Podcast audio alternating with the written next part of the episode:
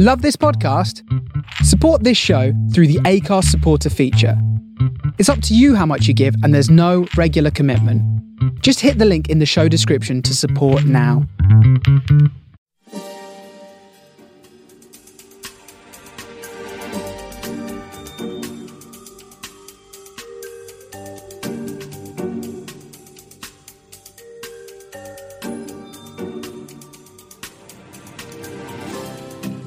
Hello. Hello. Welcome to week 42 of Is It Worth It? The film review podcast, where we go out of our way to see almost all the films in the cinema, even the bad ones, so you, the listener, don't have to. Yes, that's right, Craig. We try our best, and it's a very busy one this week. And we'll be kicking off the show with our review of Bombshell, directed by Jay Roach, starring Charlize Theron, Nicole Kidman, and Margot Robbie. We'll also be taking a look into A Hidden Life, directed by Terrence Malick, and he returns with a World War II film with a twist. Next up is Seberg. Director Benedict Andrews directs Kristen Stewart as the renowned French New Wave actress Jean Seberg. Following on, we'll be delving into the fantastic Parasite, directed by Bong Joon Ho. I'll then be going Han Solo with two reviews Just Mercy, starring Jamie Foxx, Michael B. Jordan, and Brie Larson, and then Waves, directed by Trey Edward Shults, starring Taylor Russell and Kevin Harrison Jr. Well, Kelvin then- Harrison Jr., sorry. That's all right. Uh, we'll then be reunited for Bad Boys for Life, starring Will Smith and Martin Lawrence. and finally, if we both haven't died, we'll be exploring a personal history of David Copperfield with a stellar cast including Dev Patel, Hugh Laurie, Tilda Swinton, Peter Capaldi, and Gwendoline Christie. That's right. It's the only thing longer than The Irishman, week And- 42 of the Film Review Podcast. And The Irishman was long. Craig, how are you? I'm very well, thank you. And very excited, I believe. Yes, very, very excited. I have a new piece of equipment, so if the show sounds very different, uh, that's because we're using new things, new recorders, new new tools to make the show even better. And there's lots of shiny things and bright flashing lights and lots of buttons that I'm not allowed to press. yes, you're not allowed to touch any of this, David. And uh, I thought I'd kick off the show by saying a few things uh, on the back of week 41. Firstly, I, I checked my Monzo account. I didn't spend £600 on McDonald's. Right. I spent just under £300 and I felt like I had to come on air and just clarify that because when I listened back to the show, I did think that £600 was a lot of money and I did Yeah. check it and it was just under £300, which is still a lot of money on fast food for a man who's supposed to be on a diet. And I get a lot of stick from my work colleagues about that. I mean, you've been on a diet for how long? Well, the diet's off. Yeah, well, I mean, like, how long? I'm going to throw quotation marks in the air for our listeners who can't see. how long have you been on a Oh, diet for? for for many many months to the to the laughter of my my wonderful colleagues at work and I do have to have a little bit of a moan Craig I'm currently caffeinated up to the eyeballs I've had my regular can of monster before recording but I found out and listen to this Mm-hmm. at work for the last 18 months I have been drinking decaf coffee Intentionally or unintentionally? unintentionally my colleagues swap the caffeinated and the decaffeinated coffee around when our order comes in. So for the last 18 months, they've had great pleasure seeing me walk up to the kettle, brewing myself a hot, oh. dark, black coffee, only for them to know and not for me to know that it's actually decaffeinated. Brilliant. How did you work that one out? Eventually, they buckled and laughed after I said I'd had a couple of couple of cup, a couple of cups of the dark stuff and said how invigorated I felt, and it was obviously the placebo effect because it was completely uncaffeinated stuff. Um, David. So yeah, my caffeine addiction maybe isn't as bad as we thought because I have, but but now the worst bit is is that I go into work and I drink the decaf coffee because I- Intentionally now. intentionally because I believe that the decaf is actually the caffeinated stuff. But what if it isn't? What if they've swapped it back? What if I what I may have to do is just buy my own coffee and take it in because I will never know. And damn you, work employees and colleagues. I hope they continue to deceive you because I think it's. I think drinking coffee the way you drink it, it's dangerous. it's dangerous. Now I know I drink a lot of coffee. I do drink a lot of lattes throughout the day with a with a hazelnut shot in there as well. including the Starbucks that I unfortunately spilt in the studios. My apologies. Sorry, Dad. Uh, oh yeah, don't tell your old man about that. um, before we kick off the show, I think it's important to talk a little bit about the BAFTAs, Craig. Um, 1917 had an absolutely incredible BAFTAs. It was nominated for seven, uh, nominated for nine awards, won seven of them, including Outstanding British Film, Sound, Production Design, Cinematography, uh, Special Visual Effects, Best Director, and Best Film. And it really has made it the one to beat now. Uh, if you haven't listened to episode three of Road to the Oscars, that is available to listen to now. I thoroughly recommend listening to that. That was recorded before the BAFTAs, but we do discuss almost all of the categories in quite extensive detail and also give you a bit of a preview on the betting. Yes. Um, during the BAFTAs, though, let's just talk a little bit about it. It was a little bit woeful, wasn't it? I'm.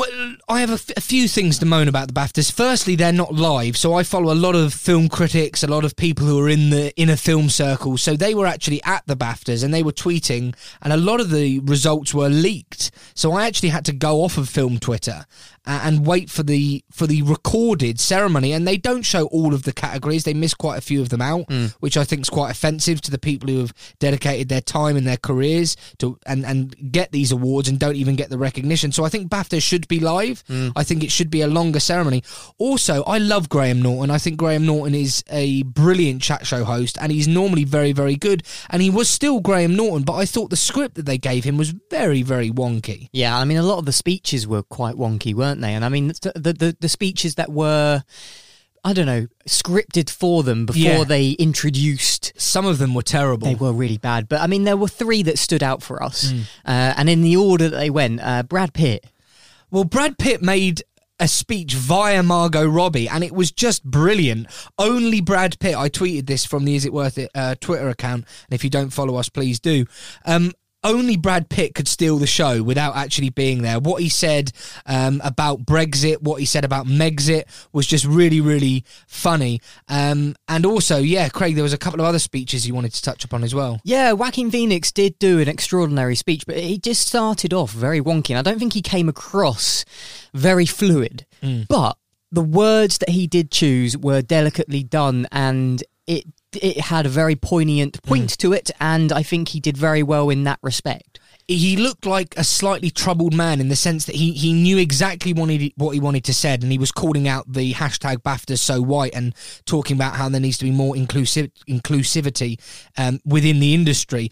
But you could see him struggling to to not say the words, but to to stand up at an award ceremony where you've just won an award and basically say the people who have nominated me and everyone else should be ashamed of themselves is really really quite powerful and I do commend it for him. I thought his first speech at the Golden Globes was very all over the place, um, but his speech at the Critics' Choice Award was brilliant. His speech at the BAFTAs was very very powerful. But what about Rebel Wilson? What did you think of her speech? Well, it, it was a bit awful, but at the same time, it was, brilliant. It was fantastic, but also terrible. Um, it was. It was overall. Look, I'm really looking forward to Oscars Sunday on Sunday, February the 9th, or early Monday, February 10th here in the UK. Um, but no, I think the BAFTAs need to look at themselves, look at who they're nominating, why they're being nominated. It doesn't. It. it, it there were people, or you know, that could have been nominated uh, that weren't, and I think BAFTA has to, you know, look at itself. And congratulations to Joaquin for calling out, and I think it should be live as well. Yes. Um, going back to, to the Oscars, Oscar Sunday, we are going to be doing or attempting to do something with that. We are going to try and live stream some kind of video thing uh, to YouTube where uh, you guys can follow on along with us, uh, watching the results as they come in and us discussing what's going on. Um, but then we will be doing a, a Road to the Oscars end of the road show where we'll be recapping everything that happened, discussing it with Floss as well in the studio, uh, and it will be our final, final episode of Road to the Oscars season one, I suppose. Um, but there are some other specials coming Mm. out as well. We have the Star Wars special that's going to be coming out fairly soon, um, Monday the 19th, I believe. That's Wednesday scheduled. the 19th. Wednesday the 19th, sorry. Um, and also Topical Talk. That has just arrived today, um, which is, what is the day today? I can't, all the days seem to merge into one. Today, It's Wednesday, isn't it? It's Wednesday, uh, and that came out the fifth of February. there we go. So, Topical Talk episode one came out today, Wednesday, the 5th of February. Um, and then we're going to have a second episode this month as well. We were supposed to do one a month, but the first episode didn't quite come out as quickly as we'd hope. Mm. Um, but uh, the Topical Talk episode two will be out on February the 14th for Yes. Valentine's Day because it will be a theme that relates to Valentine's Day very much so, and it's romance. Yes, so we're all going to be doing exactly what we did in the first episode, where we select two films, bring them to the table, Yep. say why we think they're the best romantic films of all time. We'll all vote, and at the end, we will conclude with one film that will go alongside um, the Shawshank Redemption. And hopefully, at the end of the 12 shows and the 12 themes, we will have 12 theme, 12 films, one from each theme that we recommend you, the wonderful listener, watches. Indeed. Um, so without further ado, though, let's get on with the main show Indeed. And how do we kick that off, Craig? the box office rundown.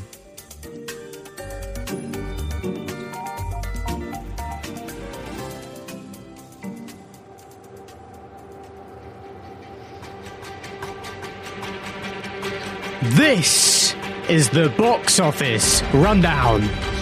Brought to you by Is It Worth It? The Film Review Podcast. That's right, it's the box office rundown for the 31st of January 2020 to the 2nd of February 2020. And we're going to kick off at our usual spot, which is number 10. Uh, David, what is it?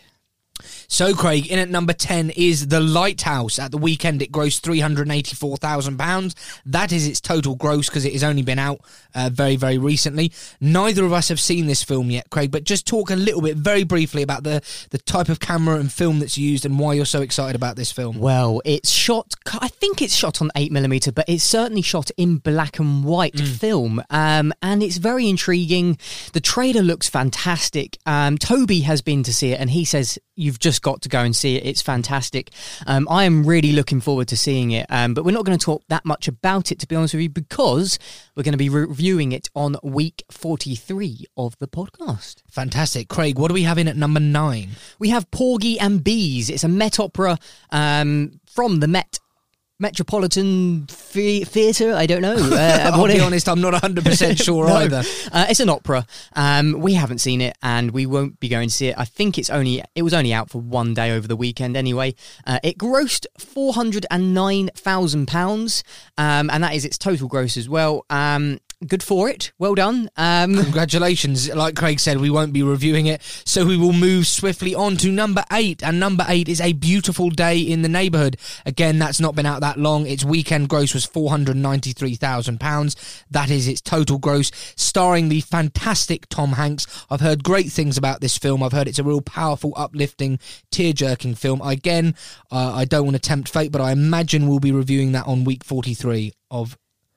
Is it worth it? The film review podcast. yes, we will be. We Craig will is be. nodding at me, so I, I'm, Yes. I'm I'm pleased. Yes. Um, and above that is a f another film we'll potentially be viewing on week 43. What is it, Craig? In at number seven. It's Queen and Slim. Uh, there was an unlimited screening for this last month. Um, we didn't actually manage to go and see that.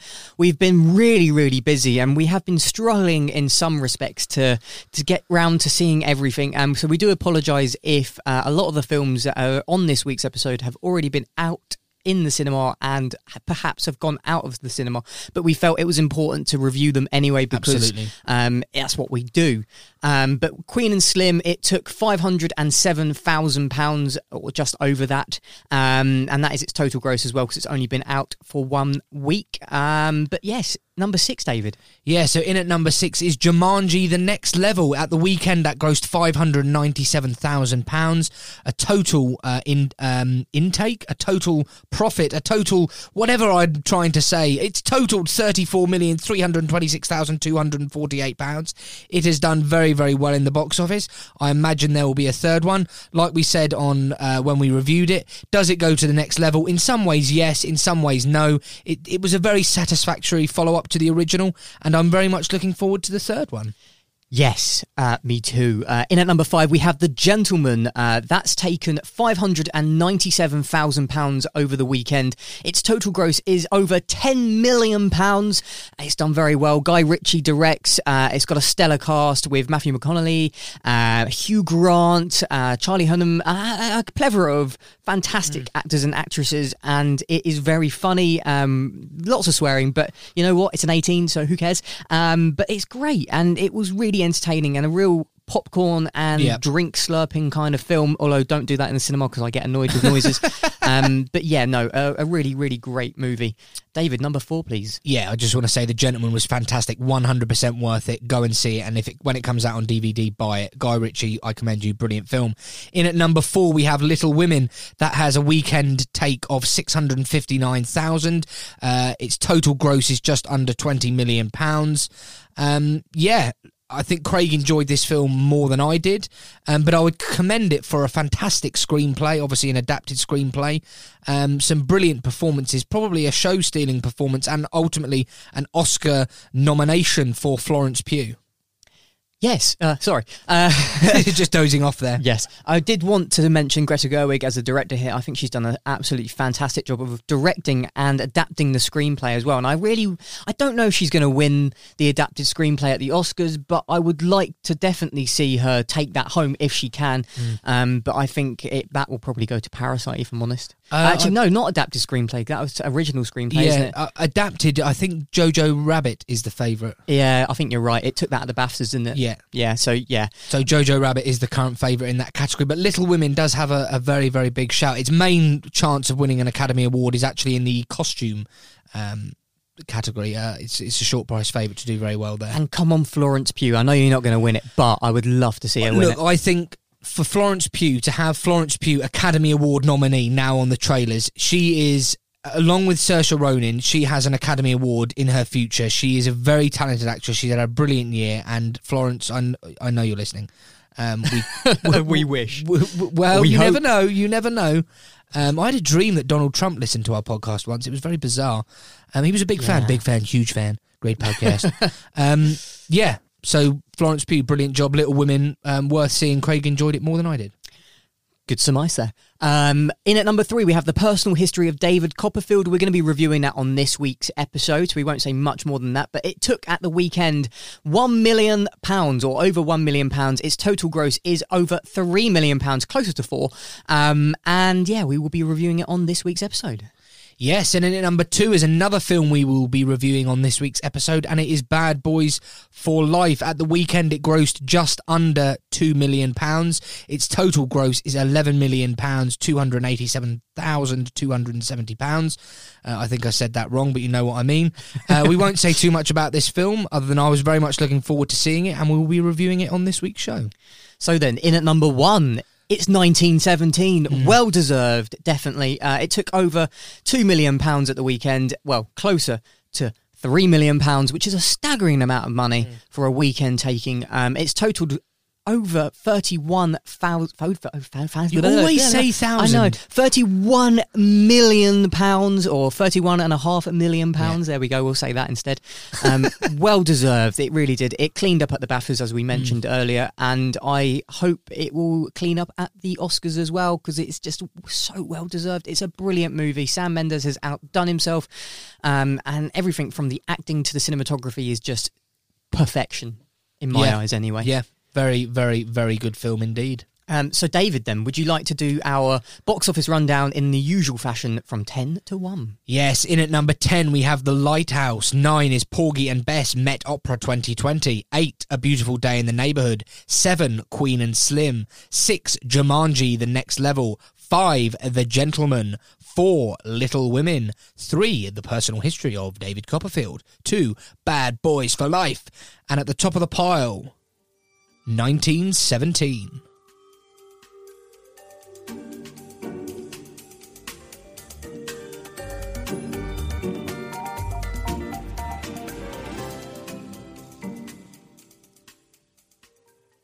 So we're going to be kicking off the show with our first review, which is Bombshell. Uh, this is based on the real scandal. Uh, Bombshell is a revealing look inside the most powerful and controversial media empire of all time, Fox News, and the explosive story of the women who brought down the infamous, infamous man who created it. Um, without further ado, let's little take a little listen to a clip. No one really wins by suing Fox News. It's been our experience that once you go public in your job, no one will hire you. If you're able to stick it out at Fox, gather more evidence, you might be able to sue Ailes himself instead of Fox. And that is why I'm here. Because Marty Hyman told me that over here in New Jersey, I can avoid arbitration by suing Roger personally. He says that you've managed to change the law and that we could call other women and show a pattern. Will other women come forward? Yes, they will. You live and work in New York. Roger has a house in Bergen County where he stays when he can't make it upstate.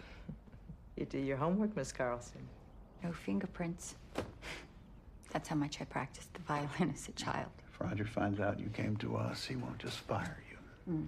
He will bang us with a million dollar lawsuit. He will attack you personally. These men, they care more about their reputations than they do money. Roger won't stop. Oh, I know. You know that. Mhm. Colleagues you admire will say publicly you're a superior, ambitious woman who's suing because her career stalled. Let him. So that was a clip from the movie there. Uh, Jay Roach is the director here. Uh, Jay has been uh, a director for many years. Um, his his uh, list of films are not really going to be well known to most people, but one of his most notable is going to be Austin Powers in Goldmember and Meet the Fockers as well. Um, most of the Austin Power films are the ones that he's directed as well. Um, so to move on to something like Bombshell is a real difficult kind of movie to get his teeth into. Um, but let's look at the Rotten Tomato stats to begin with. Um, the audience score is 70%, uh, with over 200. That's the critic score. Sorry, the critic score is 70%, with over 281 critics uh, being fed into the system there. Uh, the audience score is 84%, uh, with over 6,000 uh, ratings from that. And I think it's important for us to state these Mm. things actually, because if a film has less uh, participation in terms of voting and uh, aggregating the scores, it will affect sort of how the movie comes out on Rotten Tomatoes. Yeah. Um, so we've decided to start including that in there. Um, but this movie is a little bit of a difficult one for maybe for us to to try and review. Mainly because of its uh, of its subject matter, it's a really important one, and we really want to get it right, I suppose. Yeah. I think the best place to start is, like you said, with those Rotten Tomato scores. They are very, very solid 70% from the critics, 84% from the audience. And I think where I want to begin with this film is just to say that the acting is sensational, um, with Charlize Theron stealing the show uh, as Megyn Kelly. A little interesting fact for you, Craig, and the listeners she actually spent time with a vocal coach to nail the voice and eventually lost her voice for around three weeks. Uh, she does receive a Best Actress nomination, and rightly so. Um, I think it's possibly the best performance of the year uh, after Renee Zellweger. I know Renee Zellweger is a very short price favourite and will win the Oscar, but I do just want to say that I thought Charlize Theron was sensational. The whole cast was, but particularly her. And like you said, it's it's it's a difficult subject matter because it's looking at the toxic work environment and particularly sexual harassment um, inside Fox News. Um, I think the writer Charles Randolph has a great script, and and for me, Craig, the story unfolded almost like a, a page turning book. I thought the pace was really good, and as it developed, you just got more and more uh, captivated by this story, and you you really rooting for the characters because what was happening within Fox News and what still happens within many many workplaces is absolutely abhorrent and disgusting. It, yeah, truly, truly, truly is. Um, one thing to just pick up on is is Margot Robbie's character. Now she is um, actually not based on any real person whatsoever, and I think it's important to talk about that. Um, it, it was invented for the film, and it was just a combination of different real life people's experiences, uh, and it's all just sort of streamlined into this one character um, to tell more of the story. And I think they did a really good job with actually doing that Yeah. um, having those three leading actresses in there, Nicole Kidman in there as well, as well as Charlize Theron, it just brings the film together. Um, we have to mention as well uh, John Lithgow as uh, Roger Ailes. Um, he was sensational in this He was movie. brilliant, wasn't he? Um, he was evil, horrible, manipulative, but also didn't come across like that. If you know yeah, what I mean. this this real slimy, but at the same time trying to be nice and very clever with what he does. The deception of of, of, of taking advantage of of women, often young, vulnerable women, new in the industry, where he's basically making them do things that they don't want to do to enhance their careers. And it was very very difficult to watch. But what amazed me, and I know you've got a bit more information than I have about this, was the prosthetics. The way they transformed him into Roger Ailes was just sensational. Yeah, so Kazuhiro is responsible for that transformation. Um, you know, it, it, he's amazing. He won uh, the Academy Award for the Darkest Hour for the prosthetics there um, after ter- turning Gary Gary Oldman into Winston Churchill, which Literally No, did turn him into Winston, didn't exactly. And um, you know, it, it's fantastic. It really, really is, and he's done a fantastic job there.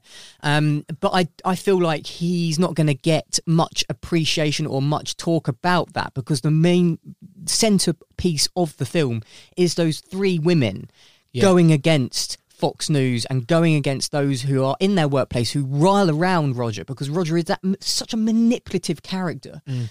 that he is able to manipulate manipulate those around him into believing something that isn't true? Yes. and he does it in such a way and there's a scene as well that really blew me away and that was with Margot Robbie and and Roger Ailes in that room and they had to shoot that all in one take Yes. with multiple cameras because it is just I think Jay's done the the right thing here as a director to it's a very difficult scene to, Yeah. to do. And I don't really want to go into too much detail because if you haven't seen it it's definitely worth going to see. And we'll, sh- we'll say that straight away. Yeah. you know it's an Oscar nominated film um so it, it's worth going to see on that back of that as well. But it's still an important film to see whether it was re- nominated at all as well.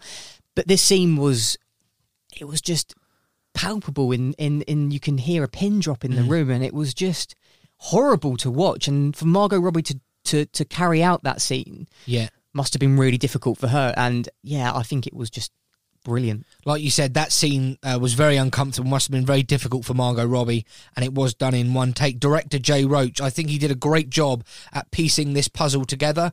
Um, the subject matter was was was really very very difficult and probably enhanced after the Harvey Weinstein scandal. Uh, but the project was actually in production before the Weinstein scandal and before the Me Too movement. But post Weinstein and post Me Too, this film enhances its relevance. And I just wanted to touch briefly upon the prosthetics again. The hair and makeup in this film was sensational. It does receive an, an Oscar nomination for hair and makeup, and it is the one to eight very short priced favourite. So it is expected to win the Oscar for hair and makeup. Um, but for me, Craig, this this film really comes down to what was said in that clip. And what was said in that clip was, "Will other women come forward?"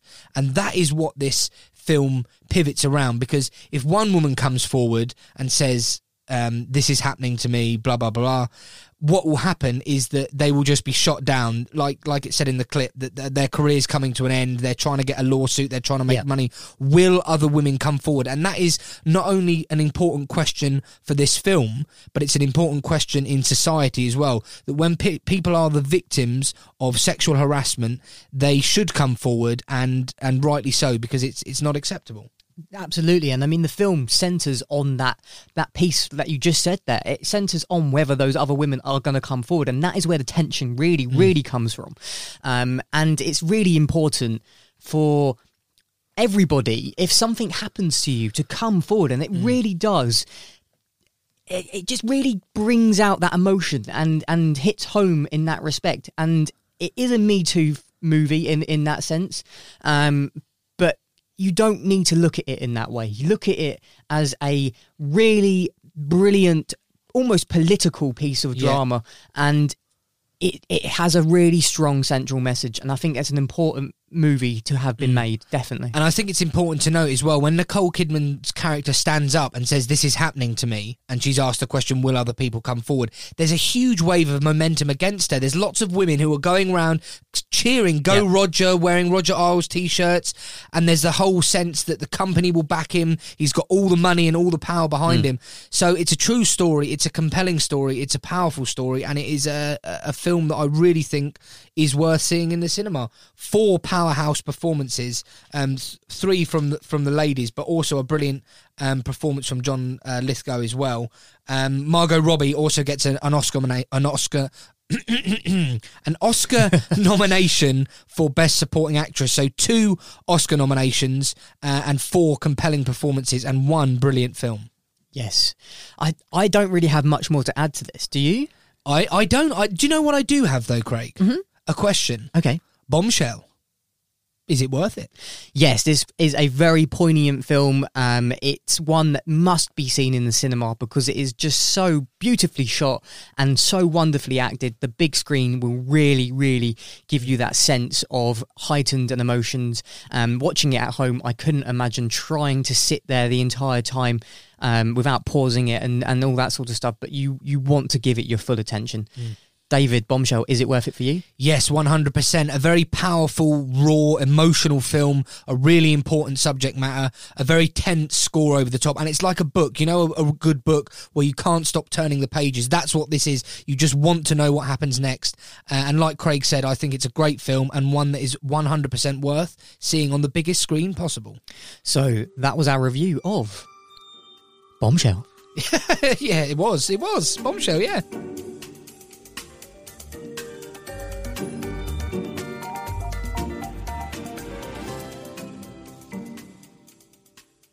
So our next movie on week 42 is A Hidden Life. Now this is based on real events.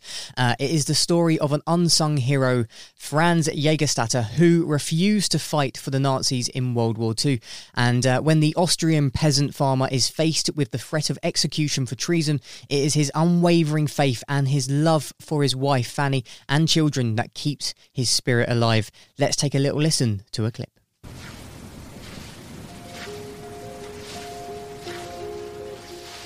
Remember the day when we first met? I remember that motorcycle, my best dress. You looked at me, and I knew how simple life was then.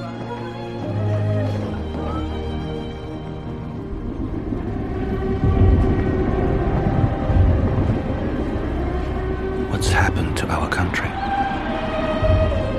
We're killing innocent people, raiding other countries, preying on the weak. If our leaders, if they're evil, what does one do? You have a duty to the fatherland. The church tells you so. You cannot say no to your race and your hope. You So that was a clip from the movie there, and actually, it wasn't a clip; it was a part, a fragment from the trailer. And I was, say a fragment because this is a really, really long movie. Mm. Uh, at 180 minutes long, um, it's Ah. it's very long. Um, and, and the and the trailer really does basically not doesn't show you the whole movie, but the whole film. When I came out of this film, I thought that was just an extended trailer, Mm. and I say that in a negative way. Yeah. However, what you hear there is this beautiful, beautiful music from Thomas Newman. Um, James Newton Howard. Thomas, oh, oh, who's Thomas Newman? He's another composer. Oh, sorry, James Newton Howard. Yeah, one of my favourite film composers. His scores are sensational. I mean, I, I've been listening to it at home. It's a, a mesmerising score, really beautiful. I'd recommend listening to it. Yeah, definitely. Um, but yeah, I mean, and that is almost a character in its own. Yes, the music in, 100% in this right. movie, and I, I don't know where to start with this review. I'll start with saying Terrence Malick is the director, Hmm. uh, and Terrence Malick spent nearly three years editing this movie. Did you know that? I do now. Three years. It's almost as long as the film itself, know. I know it. Uh, it's really hard because this is a really tough subject matter. Mm. Um, it's wonderfully shot and it's beautifully done in terms of cinematography. There's barely any uh, lights involved in, in making this movie. It's mainly using natural light and Yeah. it's stunning. And the trailer really does show that. But it's that consistently throughout the entire movie. There is barely any talking, in- prolonged yeah, dialogue. prolonged it, dialogue. It does feel very much like an extended trailer. I suppose the best place to start is where I love to start, and that is with the Rotten Tomato scores. It gets 80% from the critics and 73% from the audience. And Terrence Malick has struggled recently with, with some of his films. I haven't got them to hand, but I know critically some of them were really quite slammed. But this is this isn't a bad film, but at the same time, it isn't a great film. And I want to break it down. In essence, it's a film about a man who chooses prison over fighting for the Nazis. It's set between 1939 and 1943. And when he chooses to stand against Nazism, he's outcasted in his small, tight knit community. Now, I mean, really bullied and abused and looked down upon. And what this film does have, Craig, is it has lots of themes. There's themes of doubt, torment, morality, faith, nature, spirituality, um, and defiance. And it has a very typical Malick style in the sense that it has a voiceover throughout the film. Some people are fans of voiceovers, others aren't. when we say throughout the film, throughout the entire. Yes, I mean movie. literally. I'm not. I'm not making it up. There, a lot of the film is Malick writing back to his wife and him reading the letters and then her reading the letters. And you heard from that trailer. Oh, I love Just clarify, it's not Malick who's writing the, writing the. Oh, letter. did I say Malick? Sorry.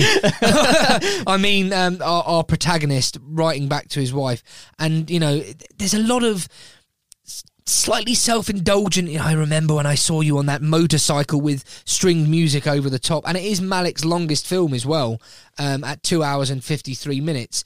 And if you don't like Malick movies, I don't think this will convert you. Um, it, to me, it just felt a little pretentious and a little self-indulgent. Yeah. I wanted I wanted more of the story. I wanted more dialogue, and I wanted more from the two fantastic leads because the actors in this are brilliant. Now, I can understand a lot of the internal mon- monologue happening in the film for certain parts of it. I mean, when they are separated, internal monologues with the letters will, would work brilliantly. But even from the very beginning, you have that internal monologue being being said from both the husband and the wife, and it's nice to some extent, but it's just overused. And as you say, self indulgent, mm. especially in the wide, beautiful, sweeping landscapes, but it's just constant over and over and over again. And I, I love these wide expanding landscapes but it just it's just so it's overused in this movie and and as you said we wanted to see more extended dialogue mm. between the characters and I mean, but I suppose this is what we're used to, isn't it, with Hollywood movies? Is the extent is the extended dialogue? I nearly swallowed my own tongue there. this, is, this is catching, isn't it? Blimey. And no, but I, yeah, I think we both wanted more of that, and I suppose maybe we have got very much so used to seeing that, and uh, maybe we're not used to seeing this. I, I- you know, as a as a director who is you is, is sort of like an art house director, really, isn't he? It's yeah, very much so. Yeah, yeah, very much so indeed. It's um, it's one that it's difficult because he's got his style. He's he's set on it, um, And and, we're not he's not saying really it's going to a- break it. We're not saying it's a bad film, but it is a troubled film. Craig, it's like a rack of ribs. Oh, here we go. The food analogies. Um, it is the best ribs you've ever had, mm. right? So you're Okay. sitting there, and but the thing with ribs, there's not much meat on the bone, and you want more and more of them. But then this is 400 yards of ribs, so it's just too much ribs. so much. Do you know what I mean? Do you know what I mean? Ribs are delicious, and you're Yes. enjoying it. And this film is very well made, and at times you do enjoy it. But then you look at your plate, and there's just 400 yards of ribs, and you're thinking, this is too much ribs. You're just full to the brim, and you get to the point. You get to two hours, and you just can't stomach anymore. It, it's too long, but at the same time, I don't think the problem, the, the only problem with this film isn't the length. It's just a case of it's so frustrating because he's clearly a talented director, but you just want to shout, get on with it, man. You know, and it is too long, and it is such a shame. No one wants 400 yards of ribs. No, no one does. An interesting fact here. Um, this is going to be the last film that Fox Searchlight um, put out, mainly because Disney bought them and they're dropping Fox Searchlight completely, which is interesting because I wonder what they're going to rebrand it as because there should be more films like this uh, under the Searchlight um, sort of production house or yeah production house and distribution house. Um they make they do find some really sensational pieces of films and they do put it out there. And it's like a24 Yeah. who bring out wonderful films. And i hope disney do continue to bring out films like this Obviously not under Searchlight. It might just drop the name Fox, and it might just be Searchlight. Who knows? But it'd be interesting to see where they go go with that. Um, yeah, I mean, before we conclude, I do want to say that it is a very powerful story Hmm. and one that needs to be told. Um, and the, the the title of the film is A Hidden Life, and that actually comes from a George Eliot quote that features in the film. And I won't say what the quote is because I think it slightly spoils the film. Um, but that's where the title comes from, and it is an important story about a real man, a courageous man, and it's interesting to see a war film, and I'm doing quotation marks, a film around war where there's almost no violence whatsoever. And it's about this man that battles his own morality and has to make this decision about between what is right and what is wrong. Um, and it, it's just a shame. That That's what I would describe this film as a shame. Yeah. You know, Malick is usually somebody who breaks up his movies and has a lot of flashbacks. This is a very linear Yes. movie, and it's one that he doesn't tend to do things like that. Um, I feel like this might have worked better if it was done in his usual style of going through with flashbacks, and it might have actually ended up being able to be cut down a little bit because of his, those use of flashbacks. Yeah, I don't know. Maybe. Yeah, no, I agree. Yeah. Um, another thing to add about the, the the composer James Newton Howard, what he's done here, very interestingly, he's really had a really great relationship here with with Malick, in terms of him really putting forward things um, to mix in with with the soundtrack, things like the bells um, and sheep and all of the natural sounds that they Yeah. recorded during filming, which is a really good way of doing it, and a really interesting way. Yeah. And you can you can hear it in the in the in the trailer clip. The sound of the scythes in the field and yeah, stuff like that. It's it- part of the soundtrack, and it's it's brilliantly done. And I think that really the soundtrack really binds this The movie together. is gorgeous. Remove that soundtrack, and you're looking at quite an uninteresting movie, despite it having a really really powerful message and a really powerful story. You're lost without that soundtrack Mm. a little bit. the soundtrack is the glue that holds this very long film together. Um, it was also quite interesting to see there was a couple of um, familiar faces um, in there. Not only this is this film about World War II and the Nazi regime, it, it also features two actors who famously played Adolf Hitler: uh, Bruno Ganz, who played the character in Downfall 2004, uh, and Martin Wuttke in Yes. Inglourious Basterds. Um, and I thought it was great to see Bruno Ganz in there. And if you haven't seen Downfall, by the way, it is a sensational film and one that I would thoroughly, thoroughly recommend. Yes, I would as well. Actually, it's a brilliant, brilliant Mm. movie.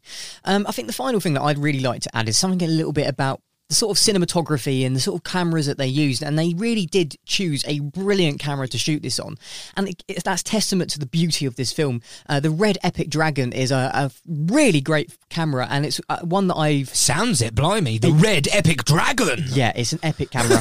It's, Sounds like something um, out of Harry Potter. well, it has a really wide dynamic range, so it's, it enables you to be able to move from a very darkened environment and still get a good exposure out into the open light without it having to negate any of the detail within a darkened shot. And it, and they've really chosen that well because they what they want to do is really use natural lighting rather than artificial lighting and I did mention that earlier but it's they've they've really considered everything about this movie in terms of how they're going to shoot it how they're going to carry it all out everything about it yet it just doesn't work which is a real real real shame I think Yeah. um I don't think I have anything else to add No, I think. Do, do you know what? The last thing I'll say is the more I've talked about this film and thought about this film, it's not as. Or is it? it's hard isn't it because I was we've about seen to say. I. I was about to say it's not as bad as I first thought when I came out. yeah But when I first came out, I ah, it was, it's a very frustrating co- film. I'm, Craig, I'm going to ask you the question, and it's a real tough one. Yeah, it is. Um, a Hidden Life, is it worth it? I still haven't made up my mind, you know. No, um, uh, um, I I don't know. You- I mean, we go out of our way to see all the films, even the bad ones, so the listener doesn't have to. So, A Hidden Life, is it worth it? Christ, you're putting me on the spot here. Yes, Oh, I know. Controversially, despite us, you know, what we've said here, it's worth seeing in the cinema environment. I think it's worth seeing, yes, it's worth seeing in the cinema environment because of just how beautiful this film is. Um, Terrence Malick films have a very strong following, and if you love Malick films, Yeah, and you, you'll you'll know if you like Terrence Malick films or not, because you've probably seen one and you've gone, yes, I like it. And if you've seen it and you don't like it, you know instantly that you're probably not going to like this movie. I f it has a powerful, strong message in there, and if you want to see a film that has a powerful, strong message, and you want to see something that's, you know, very long and is very beautiful, go and see this. But if you do not think you can sit through it all, and you you might end up getting quite bored, don't go and see it. I, it's it's worth. I think it was worth going to see. I think we did get a lot out of it, but we were bored. Yeah. Unfortunately, um, David, a hidden life for you. Was it worth it? I'm. I was going to say no, but I'm going to say yes. Um, it- Interesting. It's it's a very troubled film, and it's a frustrating film, but it's Mm. also a film that I think should be seen. And I'm I'm literally in, in agony here saying this because it, it's it's just very very long. It's 400 yards of ribs. And look, if you want to if you want to tackle 400 yards of ribs, go and see this film. Well, that was our review then of a hidden life. A long review for a very very long film.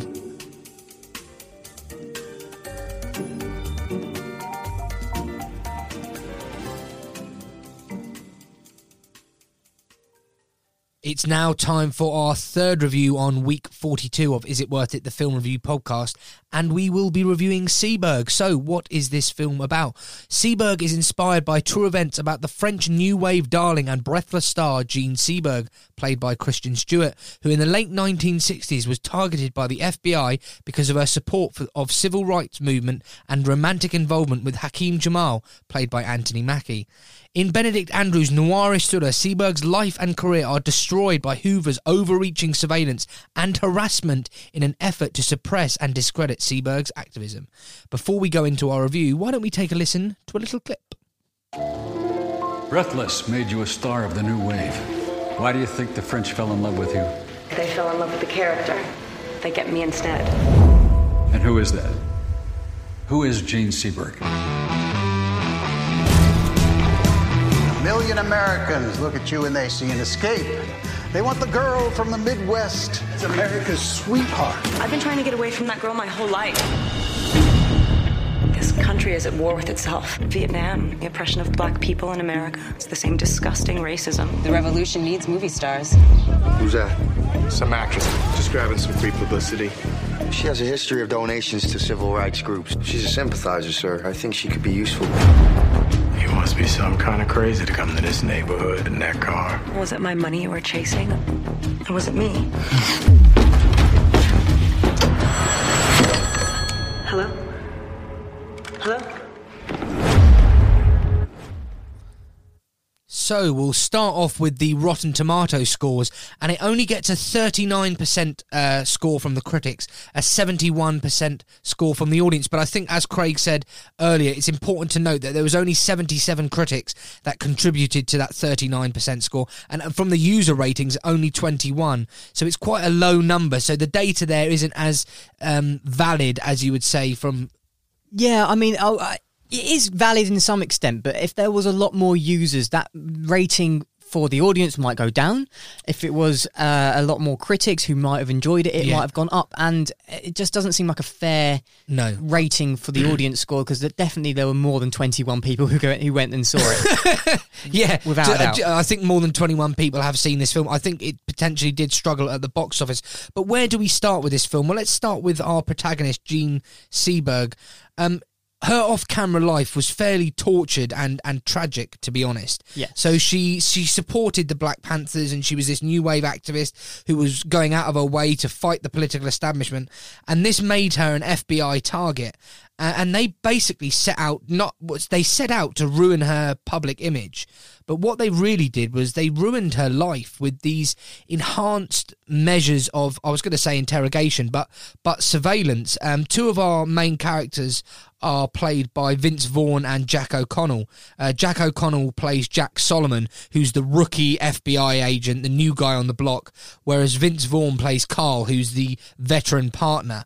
And they're told basically to investigate Jean Seberg's life. And the way they go about doing it is initially it's just surveillance, and then it's bugging her phones, and then it's putting um, microphones in her bedroom, and it gets more and more elaborate.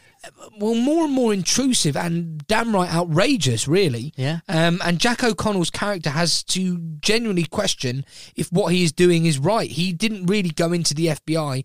Um, to do this. And the interrogation, Craig, it, it, goes too far and it has a genuine impact on Jean Seberg.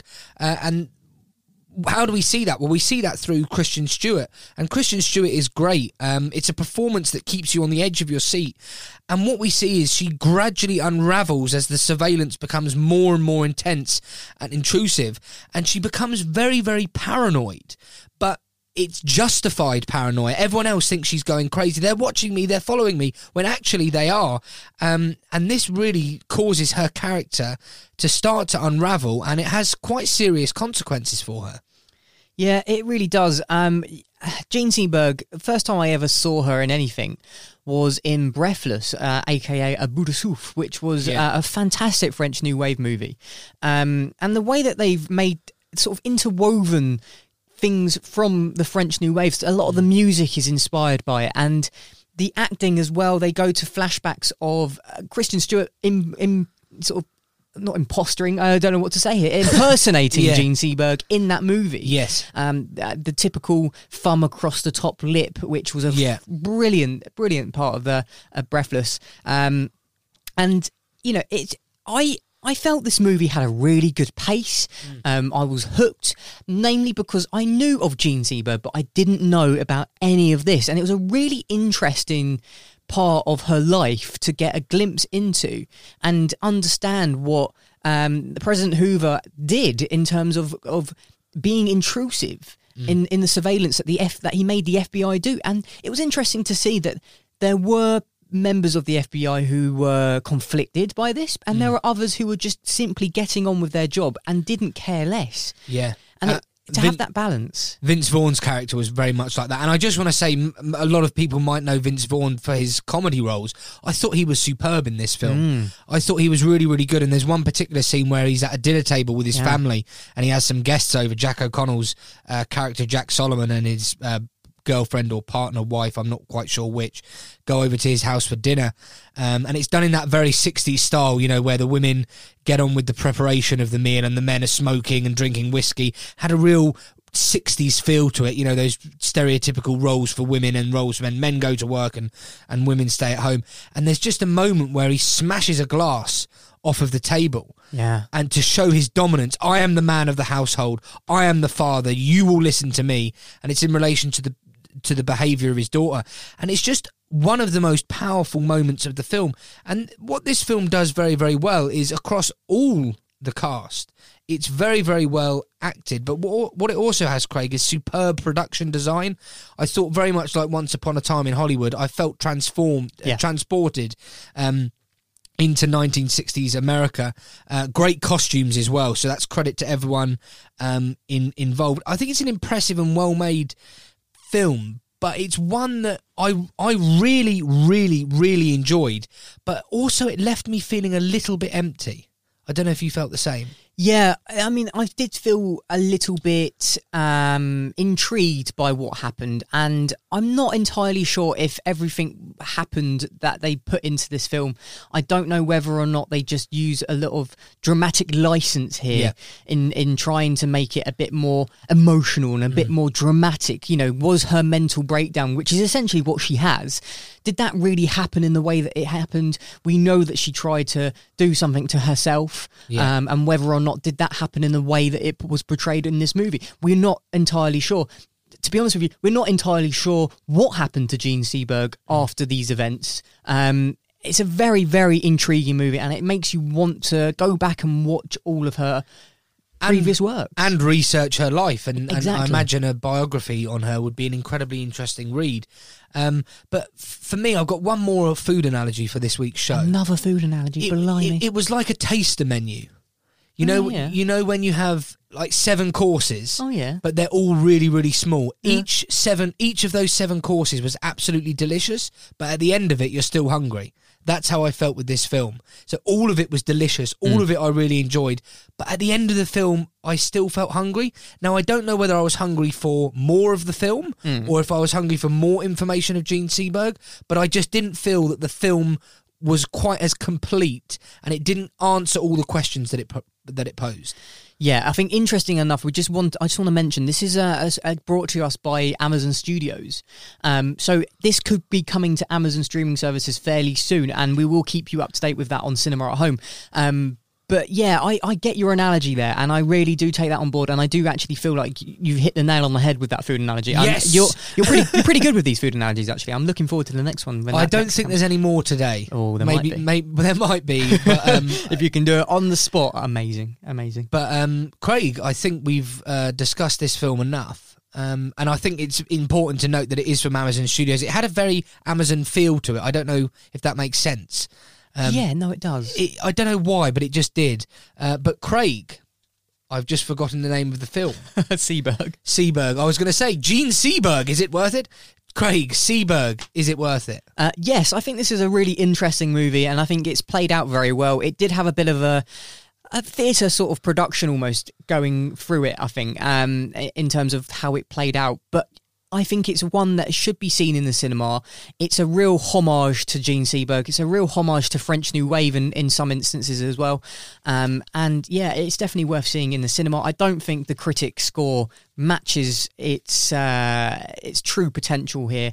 Um, and I hope if you can catch it still, if you can see it in maybe one of the art housey sort of uh, cinemas that have a bit of a delayed release, um, try and catch it there because it is it is brilliant. David Seberg, is it worth it for you? Look, I really, really enjoyed this film. Um, like I said, there was. I need to watch it again, and I certainly will watch it when it comes on on Amazon.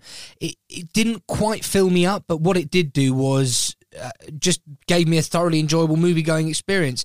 I thought um, Jack O'Connell was great. I thought um, Vince Vaughn was great, and Kristen Stewart as well. I know she comes under a lot of stick sometimes for her performances, and I don't know why. I think she's a very talented actress, and I thought she gave a great performance in this film. And for me, yeah, one hundred percent worth it. When it comes on Amazon Prime, I would thoroughly recommend checking it out. So that was our review of Seberg. Um, we're going to play a little ad here for Cineworld now. Enjoy. We love the cinema and we're able to see all these movies with Cineworld's unlimited card. See any film, anytime, as many times as you like. Being an unlimited card holder gives you access to all the 2D films you can handle for one monthly price. Be the first to see a movie with special unlimited member advanced screenings and secret screenings. Save on snacks and drinks in the cinema with 10% off in your first year and 25 in your second. Enjoy 25% off food and drink at partner restaurants, which includes Yo Sushi, Cafe Rouge, Bella Italia, La Iguana, La Tasca, and Belgo. All for the monthly price of just £18.40. Apply today using the code Is It Worth It, all one word, to get £10 off your first month with Cineworld Unlimited.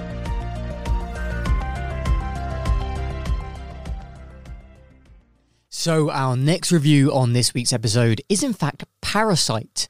Um, Bong Joon Ho is the director for this film, and he suggested when it was screened at Cannes that the press do not release any spoilers because he believes, and as actually we believe as well, this film should not uh, have any spoilers for you, so you shouldn't know what this film is about going into it. Go into this film completely blind. Um, why? Well, it would just completely ruin what happens in this film for you. So, with that in mind, there are chapters. If you're listening on Apple Podcasts, you can skip over this review by clicking on the next one. Um, but if you don't have chapters, there will be a time code in the description as to where to pick up the uh, podcast next. If you're listening and you've seen the film and you want to hear our kind of spoiler review, um, carry on listening or pause so you can make yourself a cup of tea and sit lovely and comfortably. and we'll start right now. So, Bong Joon Ho brings his work home to Korea in this pitch black modern fairy tale. Meet the Park family, the picture of aspirational wealth, and the Kim family, rich in street smarts and uh, not much else. Be it chance or fate, these two houses are brought together and the Kims sense a golden opportunity. Masterminded by college aged Ki Woo, the Kim children exponentially install themselves as tutor and art therapist to the parks. Soon, this symbiotic relationship forms between the two families. The Kims provide indispensable luxury services while the parks obviously, obliviously bankroll their entire household. When a parasitic interloper threatens the Kims' newfound comfort, a savage, underhanded battle for dominance breaks out, threatening to destroy the fragile ecosystem between the Kims and the parks. David, where should we kick off this? Should we kick it off with your love of Rotten Tomatoes? I think we shall. And look at that critic score, Craig. It gets a 99% score from the critics and a 93% critics, uh, 93% uh, audience score. um, and those numbers are sensational, particularly 99% from the critics and again 93% from the audience is brilliant. Where do I want to start with this film? Well, I thought the fact that it was in a foreign language um, would detach me from the story. I thought I would struggle to follow it. Uh, I went in completely blind, um, and that is the best way to go into it. If you're still listening to this review, um, you either love us that much that you want to hear the review, or you've already seen the film, but go in completely blind. Um, and actually, the fact that it's in a foreign language enhances the film, um, and it unfolds with such suspense and great humour. It's got outstanding acting, uh, a sensational script, and Bong Joon Ho is in to- total command of his craft here. It's a comedy thriller, but it's also brutal, powerful, uh, and shocking. And I didn't expect to enjoy this film, and I absolutely adored it. I think it is one of the best films of the year. It's nominated for Best Picture, and it's the only film.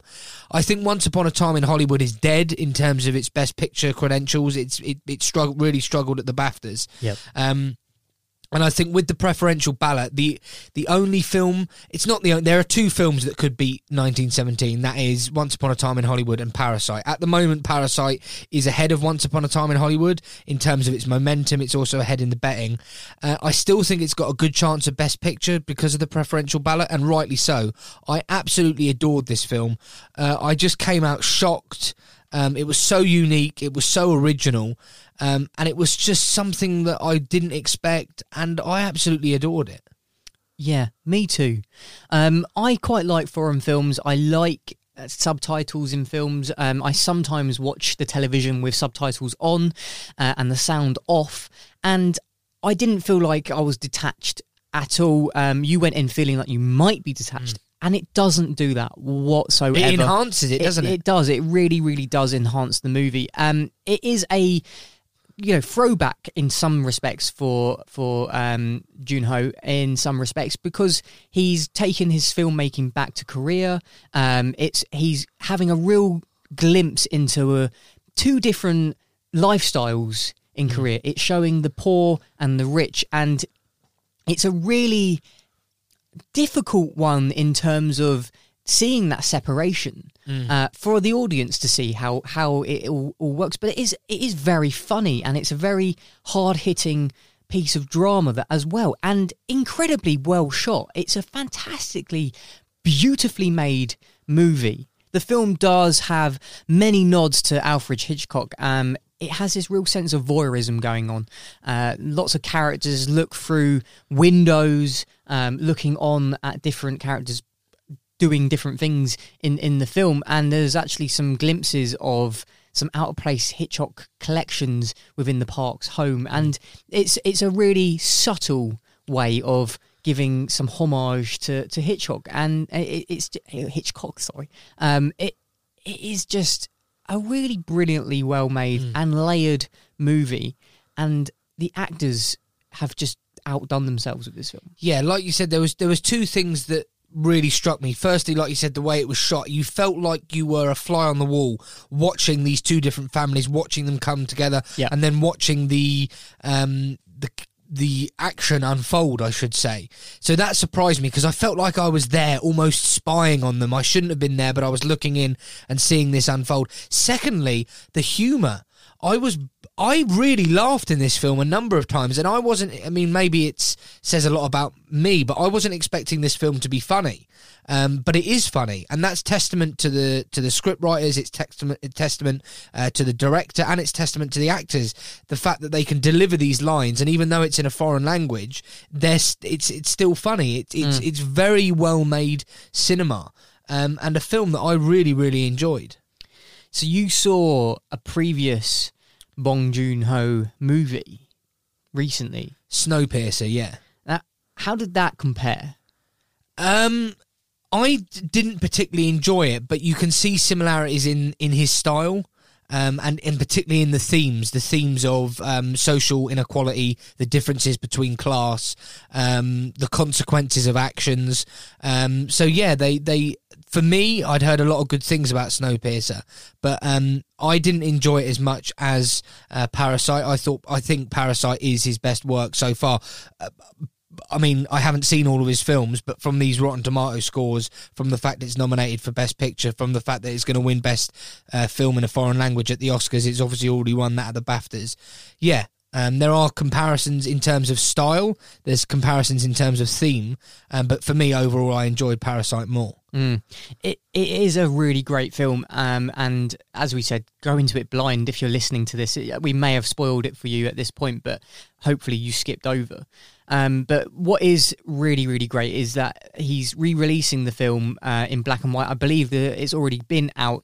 Uh, Picture House Films might or cinemas might re-release that again, um, or have it a bit later. And I think it'd be really interesting to see it in black and white. It'd be very, very interesting. Yeah. I mean, I said to you, do you think it's worth doing it in black and white? And you were like, yeah, 100%. It will change the whole overall theme of the film, the feeling of it. It w- What is already quite a dark film at times, I imagine the black and white will only enhance that feeling. Yeah, definitely. I mean, the cinematography in this film is just outstanding anyway.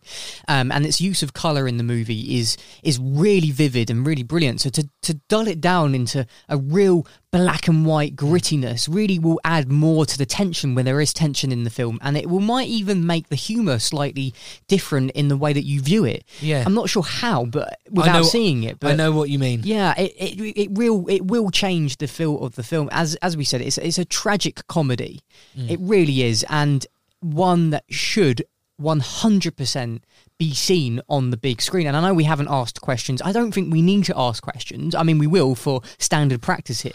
but it is just a phenomenal piece of filmmaking.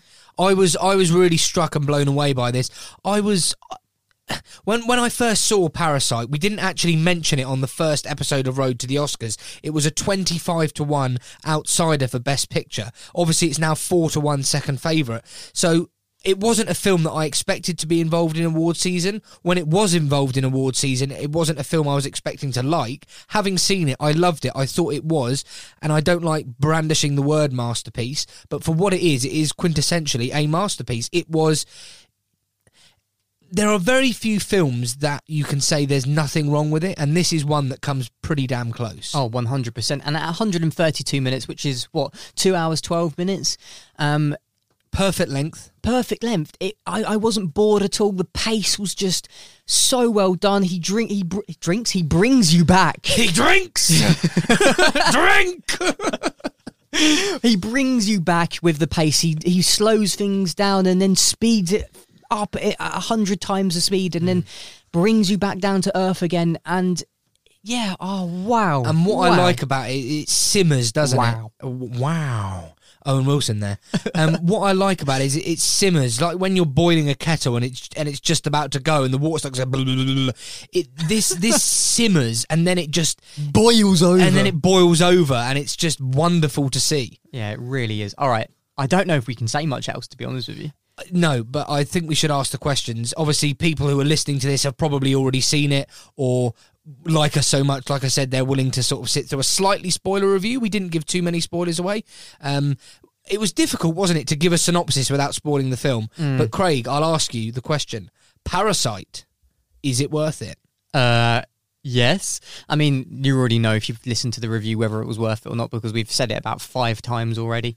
Yeah, go and see it in the cinema. Go and see it as many times as you can because I think it's so worth watching over and over and over again actually um it's one that i'm definitely going to be catching at least another two times i reckon yeah oh really wow yeah i definitely will um david parasite is it worth it for you Bong Joon Ho is in total command of his craft. It is an almost flawless film, 100% worth it. I cannot recommend this film enough. Go and see it in the cinema. If you don't see it in the cinema, Um, you know, I would recommend buying it on DVD or digital download or or finding it on a streaming service as it come out. This is 100% worth it, and it has a it has a puncher's chance of Best Picture. It's going to win Best uh, Film in a foreign language, there's no doubt, but it has a puncher's chance at Best Picture. Why? Because it could be number two and three on a lot of those preferential ballots, and it means it could win Best Picture at the Academy Awards.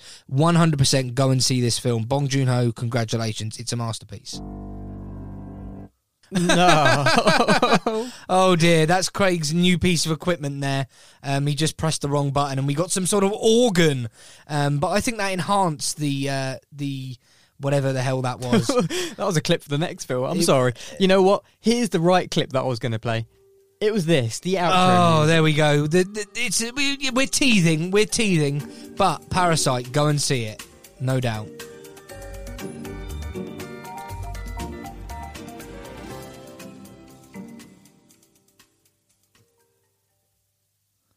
So it's now time for our next review, and I will be reviewing Just Mercy. So, what is this film about? Well, a powerful and thought provoking true story. Just Mercy follows young lawyer Brian Stevenson, played by Michael B. Jordan, and his history making battle for justice.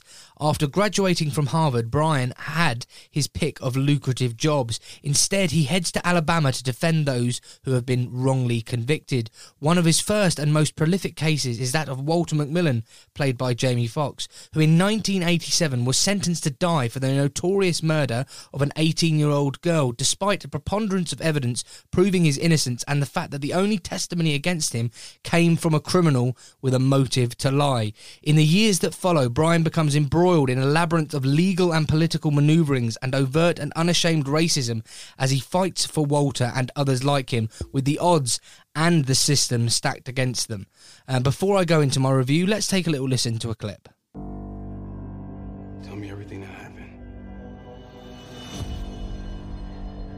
First time I visited death row, I wasn't expecting to meet somebody the same age as me. From a neighborhood just like ours. Could have been me, Mama. But what you're doing is gonna make a lot of people upset. You always taught me to fight for the people who need the help most. Your life is still meaningful, and I'm gonna do everything possible to keep them from taking it. You don't know what you're into down here in Alabama when you're guilty from the moment you're born. God. Mr. McMillian. We done here. Mr. McMillian, please.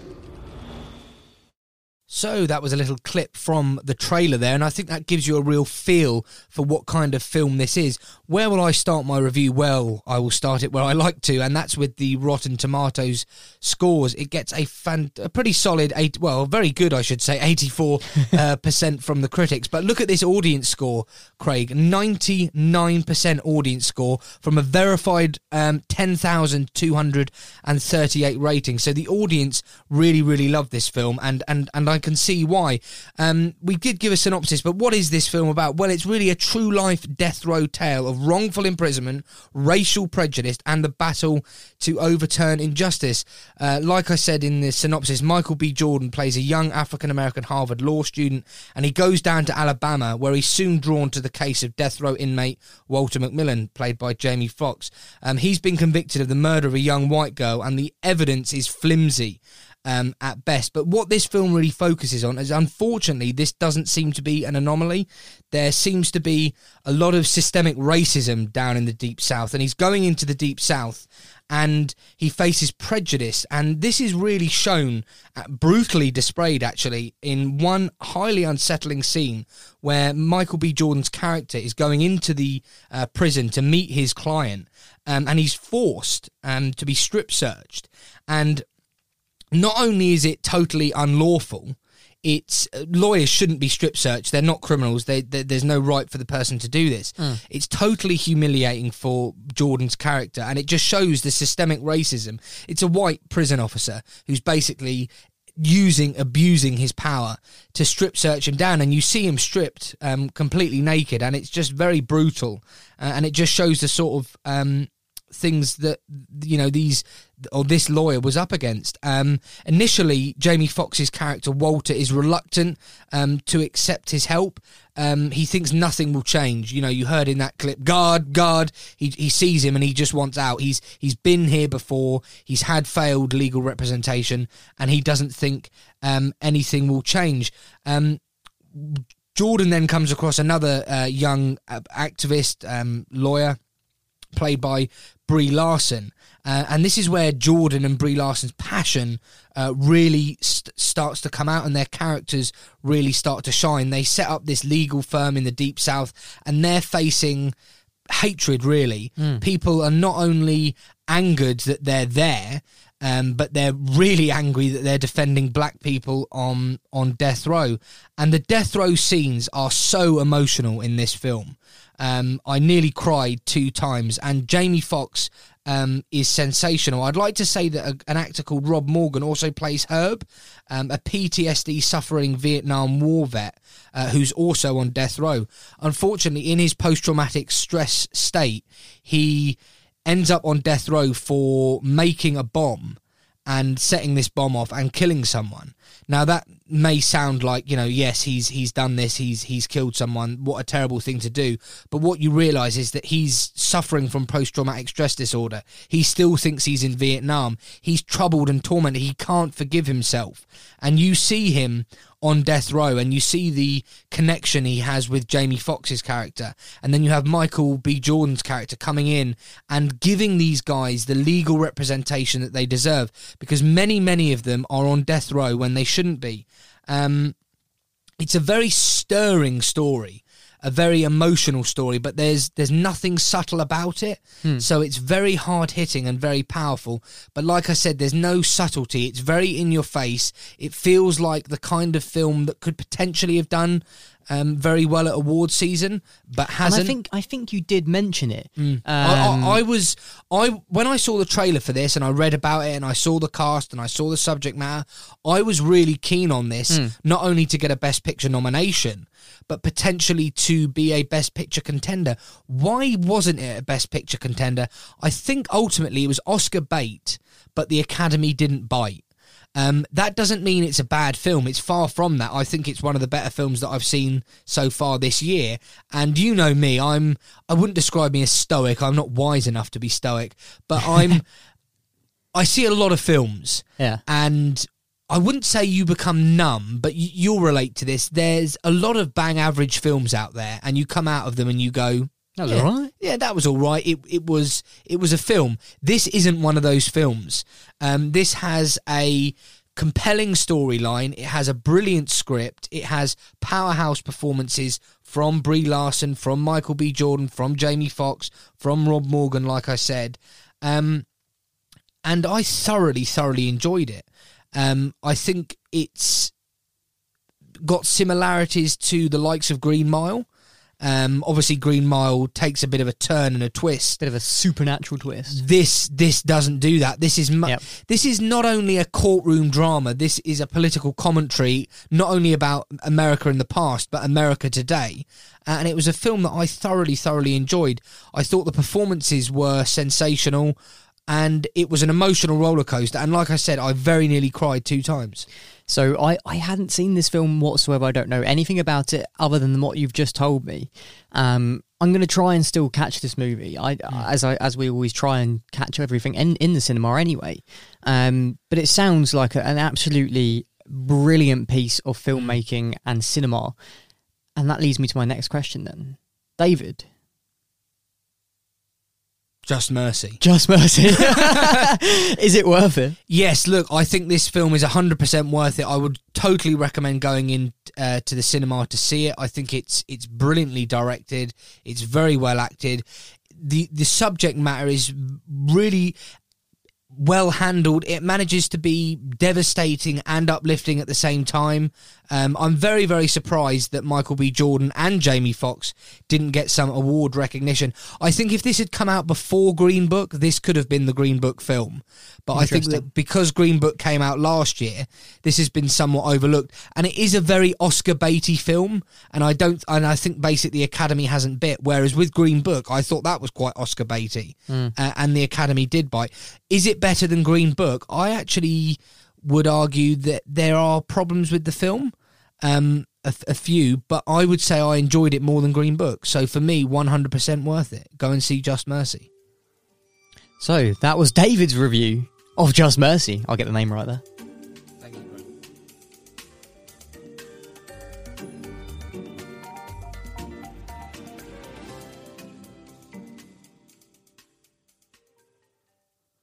So it's me again, and I will be reviewing Waves. So, what is this theme? Theme?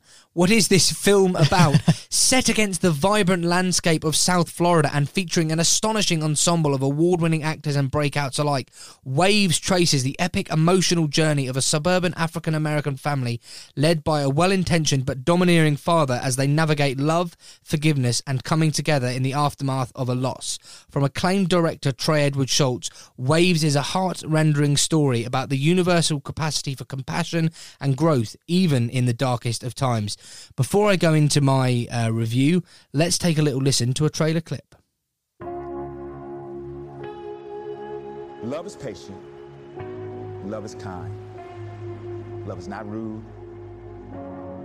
It doesn't boast. Love also forgets wrong. I will always love you. How I do. It's been hard, hasn't it? Let go of a prayer for you. How you doing with everything? I'm good. Just a sweet word. You know it's okay if you're not. The table is prepared for you. I'm trying to give you the tools to succeed in this world. It's not easy out there. Everything I do is for y'all. Everything. I know you're under a lot of pressure right now, but I'm just getting really scared. But you'll have this place to call home. Everything's gonna be okay, all right? Always.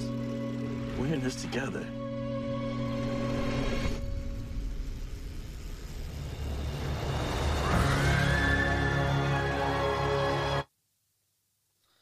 So that was a trailer clip from Waves, and we'll kick off in my usual fashion with the Rotten Tomato scores, and they're very similar. Craig, eighty-four percent from the critics and eighty-one percent from the audience. That was a really great synopsis there.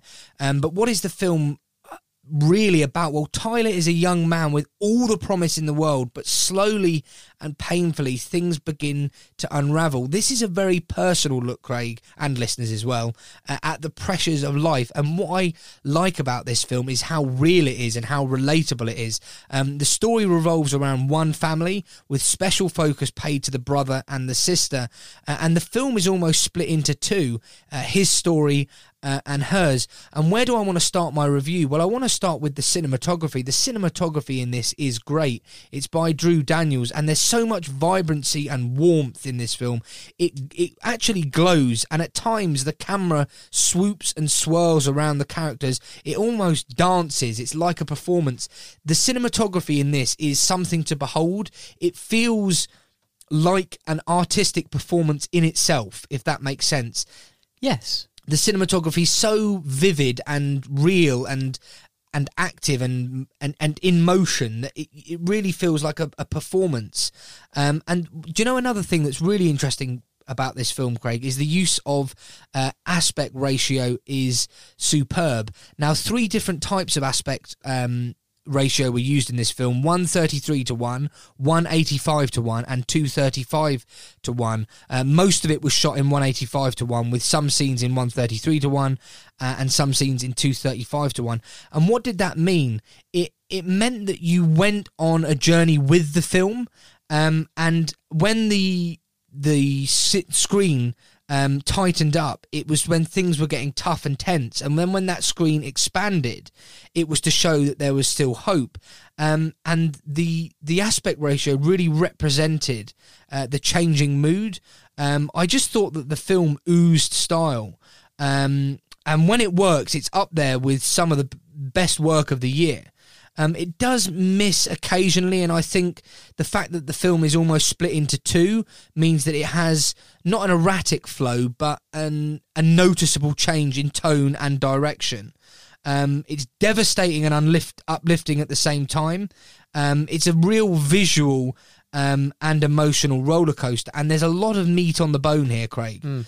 So that that split of two different films almost is it from two different point of views? Or is it from a different different time or era? No it's not a different time or era and it's it's it's uh, just analyzing firstly the brother who's played by Kelvin Harris Jr and then it analyzes the the life of the sister played by Taylor Russell and it does feel like two what it is is it's two separate stories that are one story, if that makes sense. So they're intertwined. In so a way? what? Yeah. So I'd want to do a non-spoiler spoiler review. So what happens to the brother massively impacts the sister, but w- the first half of the film is really focusing on the, the the brother, and then the second half of the film is really focusing on on the sister. And what happens to the brother massively impacts what happens to the sister. And what I like about this film is, like I said, there's a lot of meat on the bone. And what do I mean by that? There's lots of themes in here. There's themes of love, uh, loss, family is is really at the heart of this film. Redemption, forgiveness, and there's a lot of need for forgiveness in this film. Themes of justice, heartbreak, new beginnings, and I've got exclamation mark life. What this film does is show you how someone's life that seems to be going so well can so easily uh, unhinge and unravel, and things can go wrong, and it shows the overwhelming impact that one moment in your life can have on your whole family and that ripple effect. You know when you drop a a stone in in in a pond and it's just a tiny a tiny little object but then Yeah. those ripples come out and it goes throughout the whole pond? That's what this film was like. And um i hope my review has made sense. I've tried not to do too many spoilers, um, but Waves, it gets very solid scores from the critics and the audience, and rightly so. But what stands out for me is that cinematography, is that incredible use of aspect ratio, and the film just oozes style, and it's very, very vibrant, very, very enjoyable, and very, very powerful. One particular moment in this film hit me very, very hard, and I will remember it for quite a long time.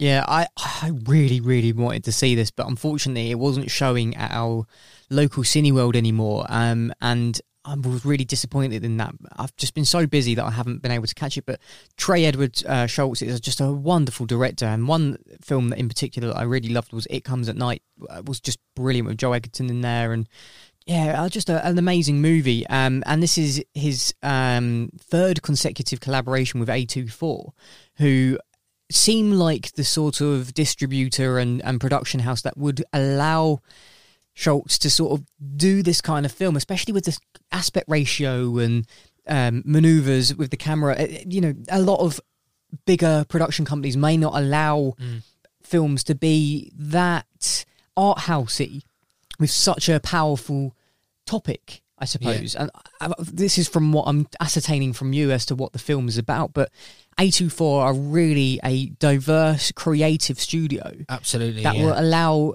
the directors and writers to do the things that they want to do. And I, I love A24. Yeah. I mean, The Farewell, amazing. Um, just uh, Midsommar, Hereditary, all A24 films. And I can't wait to see what A24 bring out this year. I mean, The Lighthouse as well. Is that A24? That is A24 as well, and and I'm so looking forward to that.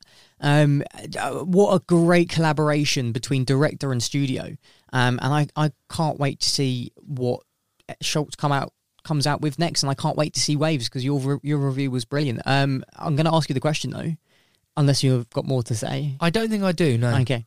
Well, Waves, is it worth it? Yes, absolutely. Um, there's something very special about this film visually, um, but it also emotionally, it's it manages to be devastating and uplifting at the same time. You go on a real emotional uh, journey on this film, and technically, it's very, very sound. It's got brilliant performances in it, uh, and it's just a thoroughly recommendable film, and uh, one that I would, believe it or not, recommend.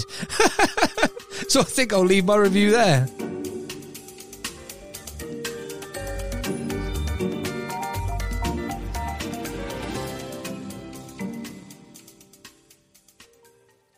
So it's now time for our next review, and it's uh, Bad Boys Full Life. Full Life. Full Life. that was so bad. It really was.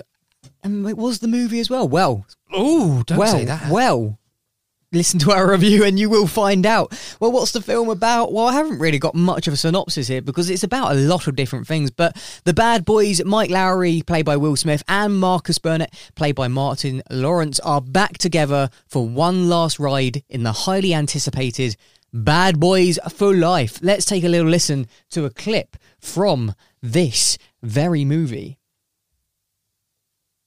So we're just gonna do a knock and talk. What? Hey, look, all our lives we've been bad boys, all right? Now it's time to be good men. Who in the hell want to sing that song?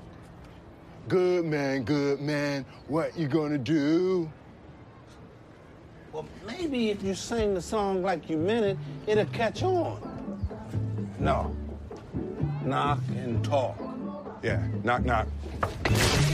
Lady PD, get down. I need you on your knees with your hands behind your head right now.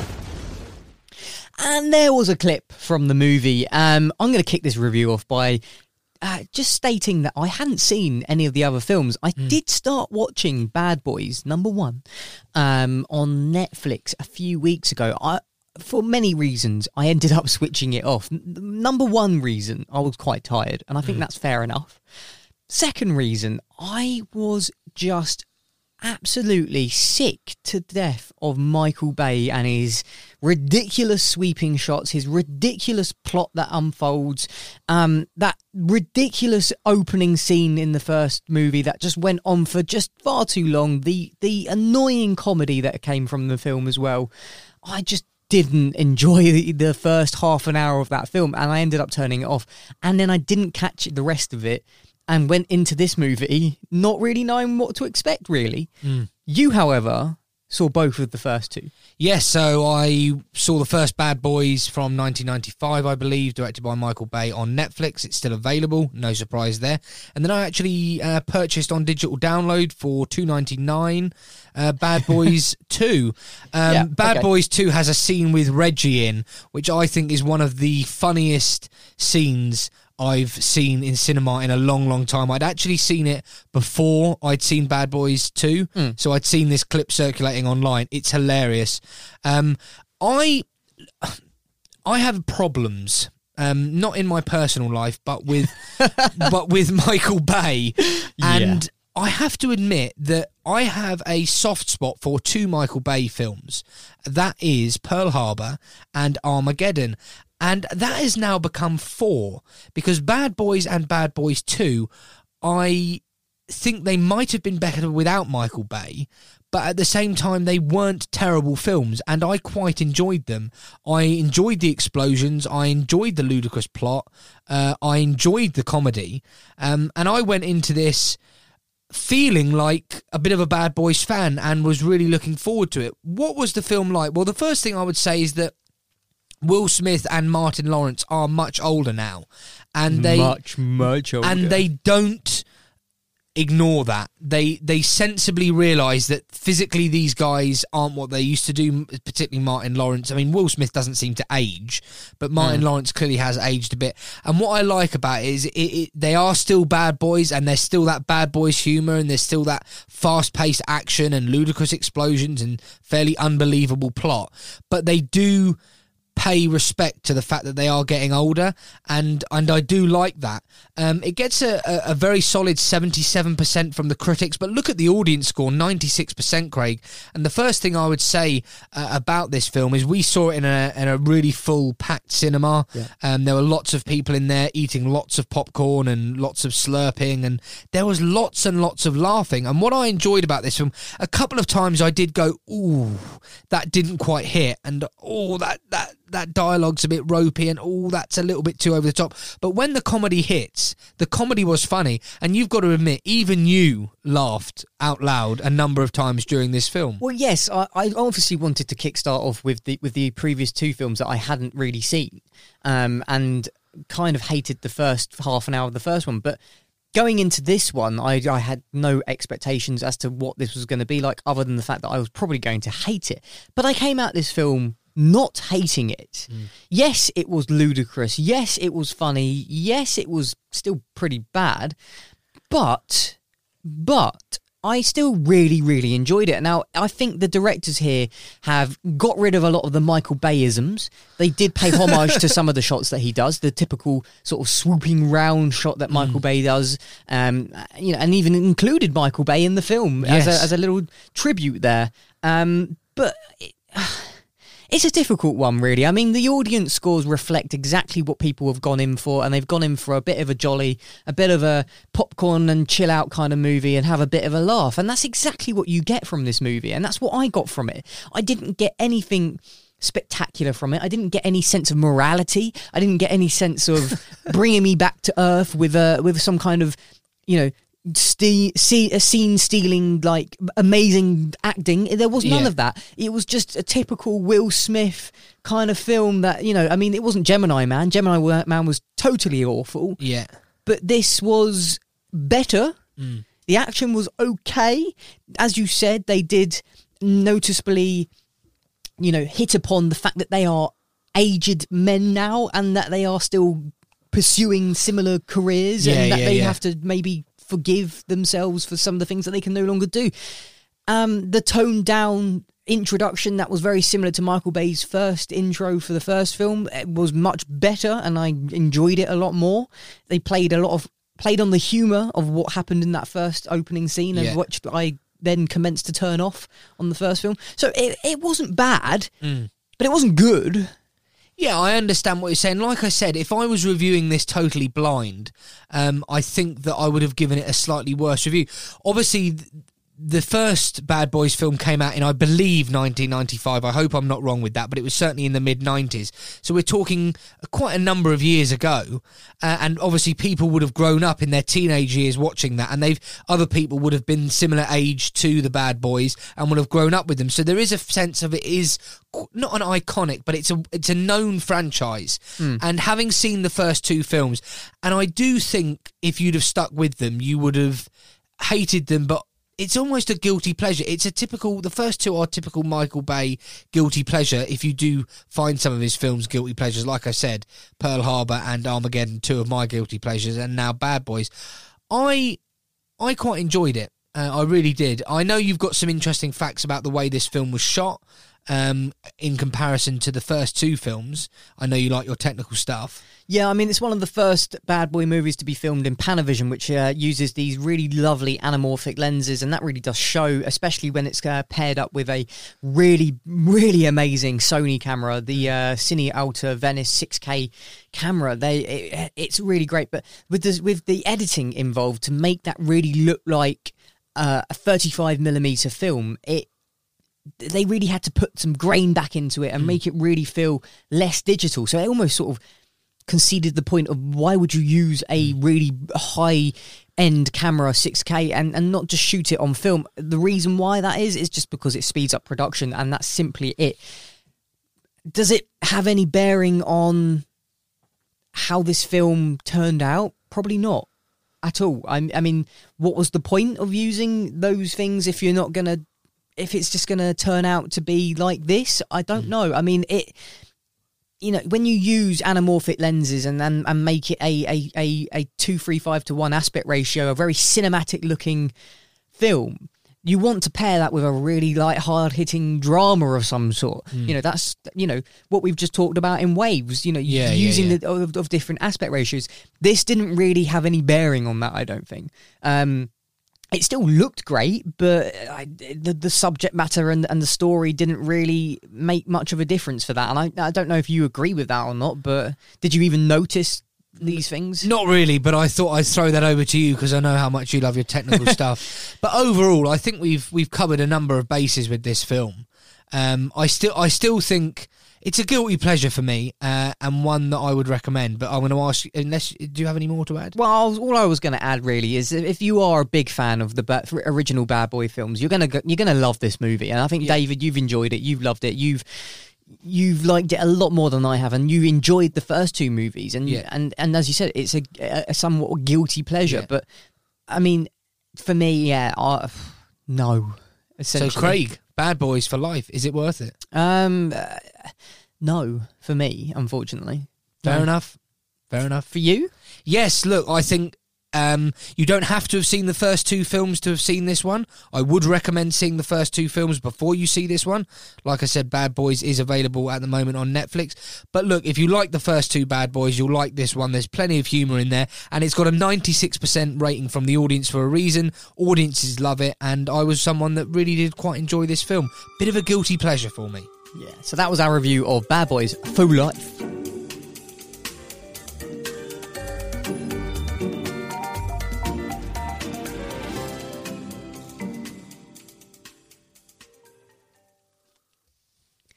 So it's now time for our final film on week 42 of Is It Worth It, the film review podcast. And this is the personal history of David Copperfield. Uh, what is this film about? Well, from birth to infancy, from adolescence to adulthood, the good hearted David Copperfield is surrounded by kindness, wickedness, poverty, and wealth as he meets an array of remarkable characters in Victorian England. As David sets out to be a writer in his quest for family, friendship, romance, and status, the story of his life is the most seductive tale of all. Let's take a listen to a clip from this movie. This narrative is far more than mere fiction. Are you David Copperfield? I am indeed. It is the true story of the life I was about to lead. Your mama is ill. How ill is she? Very ill. Dangerously ill. She's dead.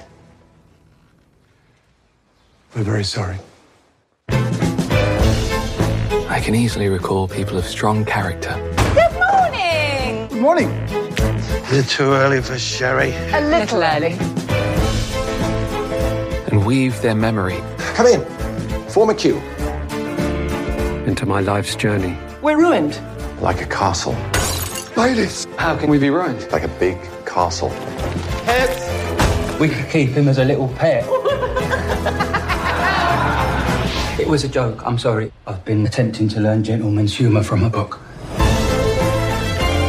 This calls for a celebration. Hooray! This is a remarkable day. Did you hear that? I'm a huge maniac! What an adventure we have had.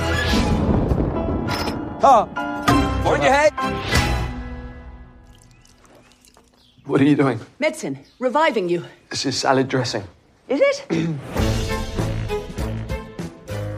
Thank you. Um, Sorry, what was your name? So there's a uh, well, it wasn't really a clip, was it? It was a bit of a off-key trailer, I suppose. It was the trailer, It yeah. was the trailer. Yeah, sorry about that.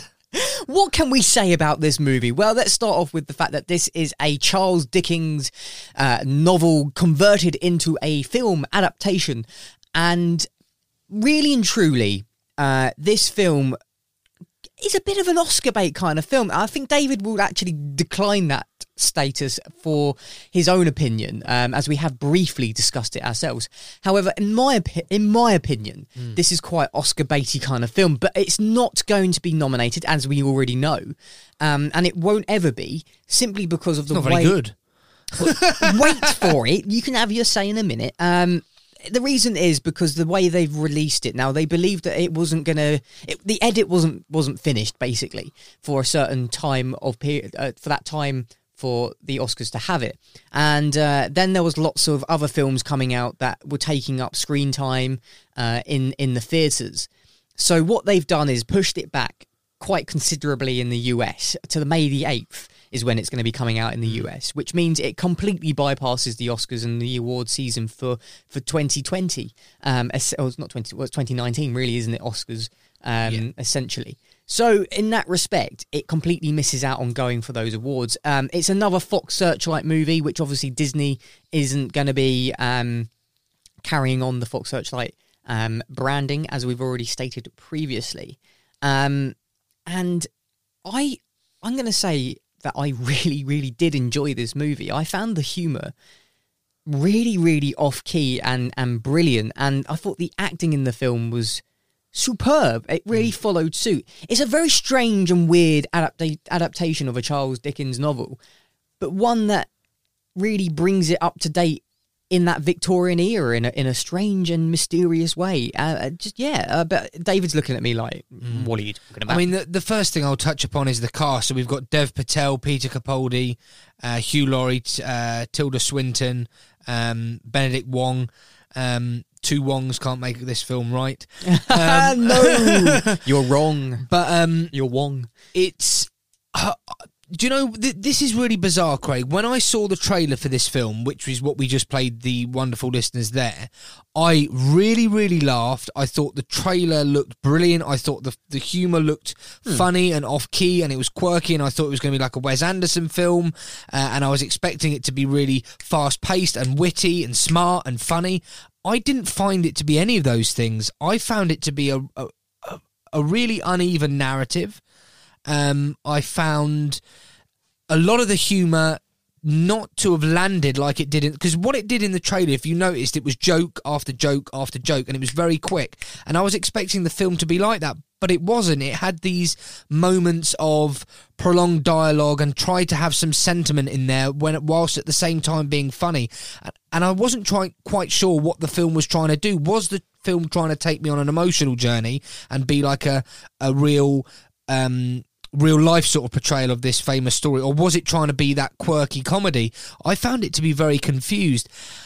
I will But- say, Sorry, go on. no, interrupt me. Okay. Well, uh, in regards to your un- ne- uneven narrative, the reason why it's doing that, it has a very unreliable narrator Mm. No, in, in. David Copperfield, who is regaling his tales of his his childhood and adolescence, and all the way up through to his current state in adulthood.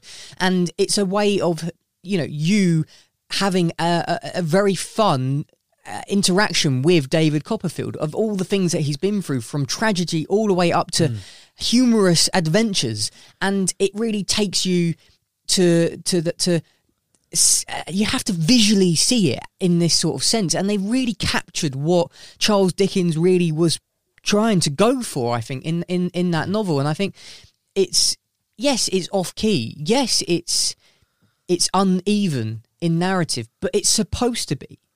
100% supposed to be. You're not supposed to look at it and take it as fact because you're you as i said is he's an unreliable Yeah. narrator. It is him telling his story but he's he's taken creative liberties of what he's doing mm. because you know you go he has things written in the story that he ends up deleting in Yeah, in yeah. what we see which is brilliant. I thought that was fantastic. And and you know that's what it's all about. It's about his memories and how reliable are his memories. And what he's written down from from his past is that really what he saw as a child you know mm. all of those things. And it's it's it's dark and funny at the same time in in the sense that he was you know beaten as a child Yeah. you know that's dark but done in a humorous kind of way and that's really off key but brilliantly done i thought Yeah, I mean, look, if if you have seen this film and you enjoyed this film, or if you're thinking, oh, should I see it or shouldn't I see it, it gets a 95% score from the critics. That's from a total count of 77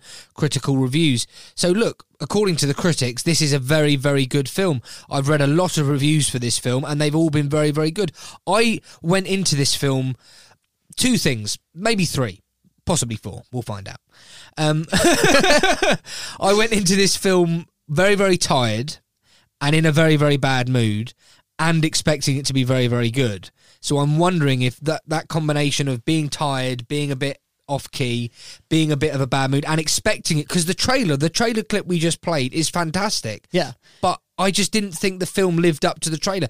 To me, I always warn about very good or very long trailers. To me, that was a very long, very good trailer, but all the best bits, a lot of the best humour of the film was in that trailer. Yeah, no, I, I I agree with you on that front, but I do believe your two points as to why you don't like it or why you might not have enjoyed it, the bad mood and and the tiredness does impact you in the way that you view a film. Look at our review of Bad Boys. I I was really tired watching the first film and I just was sick of Michael Bay, so I Mm. turned it off and never revisited it again. Yeah. You know, it does So have it an does- impact. it does have an impact, It does have a huge impact. Now, when I went to see this film, I was wide awake. I was wired. I had a nice wired. I hope, I hope not too wired. I was, you know, I was wired. I was wired with lattes and Oh, hazelnut legal shots. substances. Oh, of course, always, always, David. I mean, always, always.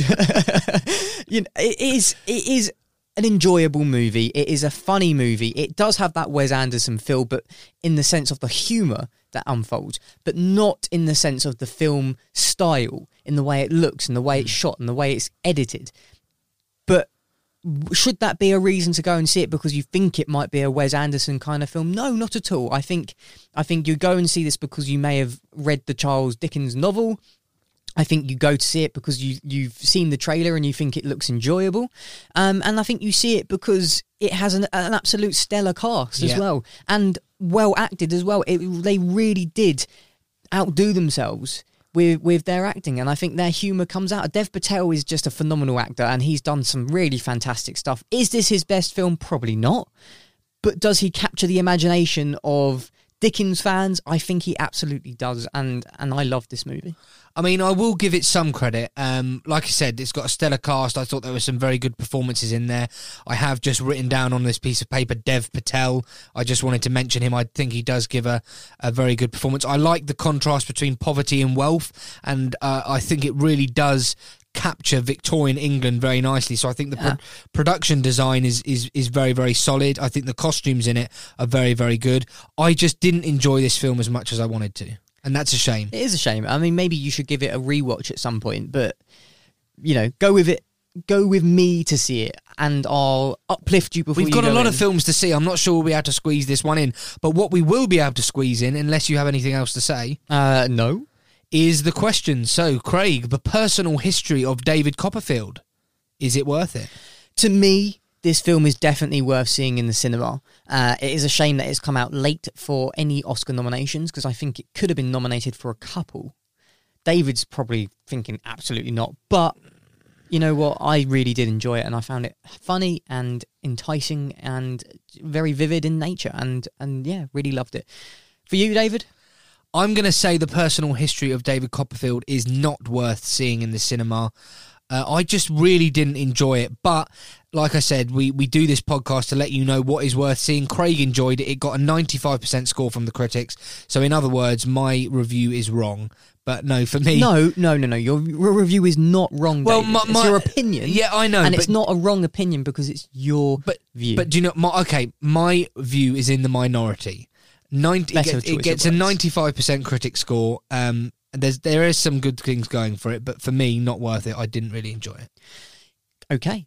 So we're coming to the end of the show, um, and uh, we just wanted to play a little ad here um, for Patreon. Um, we really do have to put a lot of hard work into making this uh, podcast work, and there's a lot of us working on it now. And there are some fantastic Patreon supporters that are currently supporting us, and we thank you very, very much. Um, and this is why we need your help.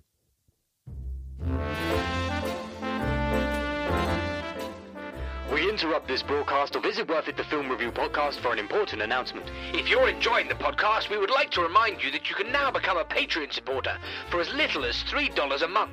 This helps the podcast to continue to grow, as well as offering the potential for bonus content and Is It Worth It merchandise. Your support helps the podcast stay alive.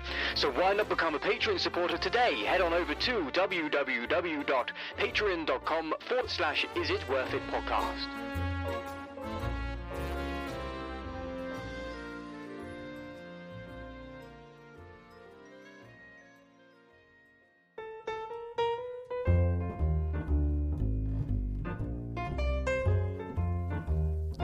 And we've now come to the very end of this episode. that was such a deep, deep voice you came back in there. And welcome back to Is It Worth It, the film review podcast. well, thank you very much for listening to week 42 of Is It Worth It? Um, as we just said in the Patreon ad there, you help us stay alive in some respect. Um, we do put a lot of hard work into it and we appreciate everything that you do. Patreon is a way of you supporting us and allowing us to carry on doing and producing even more content for all of you wonderful listeners. Um, so if you have enjoyed the show and enjoy what we're about to put out at some point in the near future with the Star Wars special, the further topical talks, the final road to the Oscars, end of the road, um, season one, um, all of those things um, is made possible because of our current Patreon supporters Yes. and our community of of people who listen to the show, and that's what Patreon is all about. It's about uh, building a community together and contributing in in a financial way, but at the same time, it's interacting with us, and it's also just allowing us to grow a bit more and, and, and do even more wicked stuff. Um, so thank you guys. Um, if you want to get in touch with us, there are various ways of doing it. One of which is via email. Can you remember the email address, David? My mail is worth it at isitworthitpodcast.com. Yeah. What's that email is- address? That is my mail is worth it at isitworthitpodcast.com. Craig was trying to catch me out there thinking Always, that I, I didn't know the email, but alas, I've learnt it. What are the other ways our wonderful, wonderful listeners can get in contact with us, Craig? Well, they can get into contact with us via Facebook, Instagram, Twitter. Uh, you know, slide into those DMs on Instagram as we all love hearing from you. Um, you can find those social media accounts on our website. The website is www.isitworthitpodcast.com. Um, you can find all the links to all of the episodes, all the previous episodes, um, and all the information about us and everything else about the podcast. It's all on there, um, and you can www. it basically. Um, so, without further ado, thank you very much for listening, and goodbye. Thank you very much.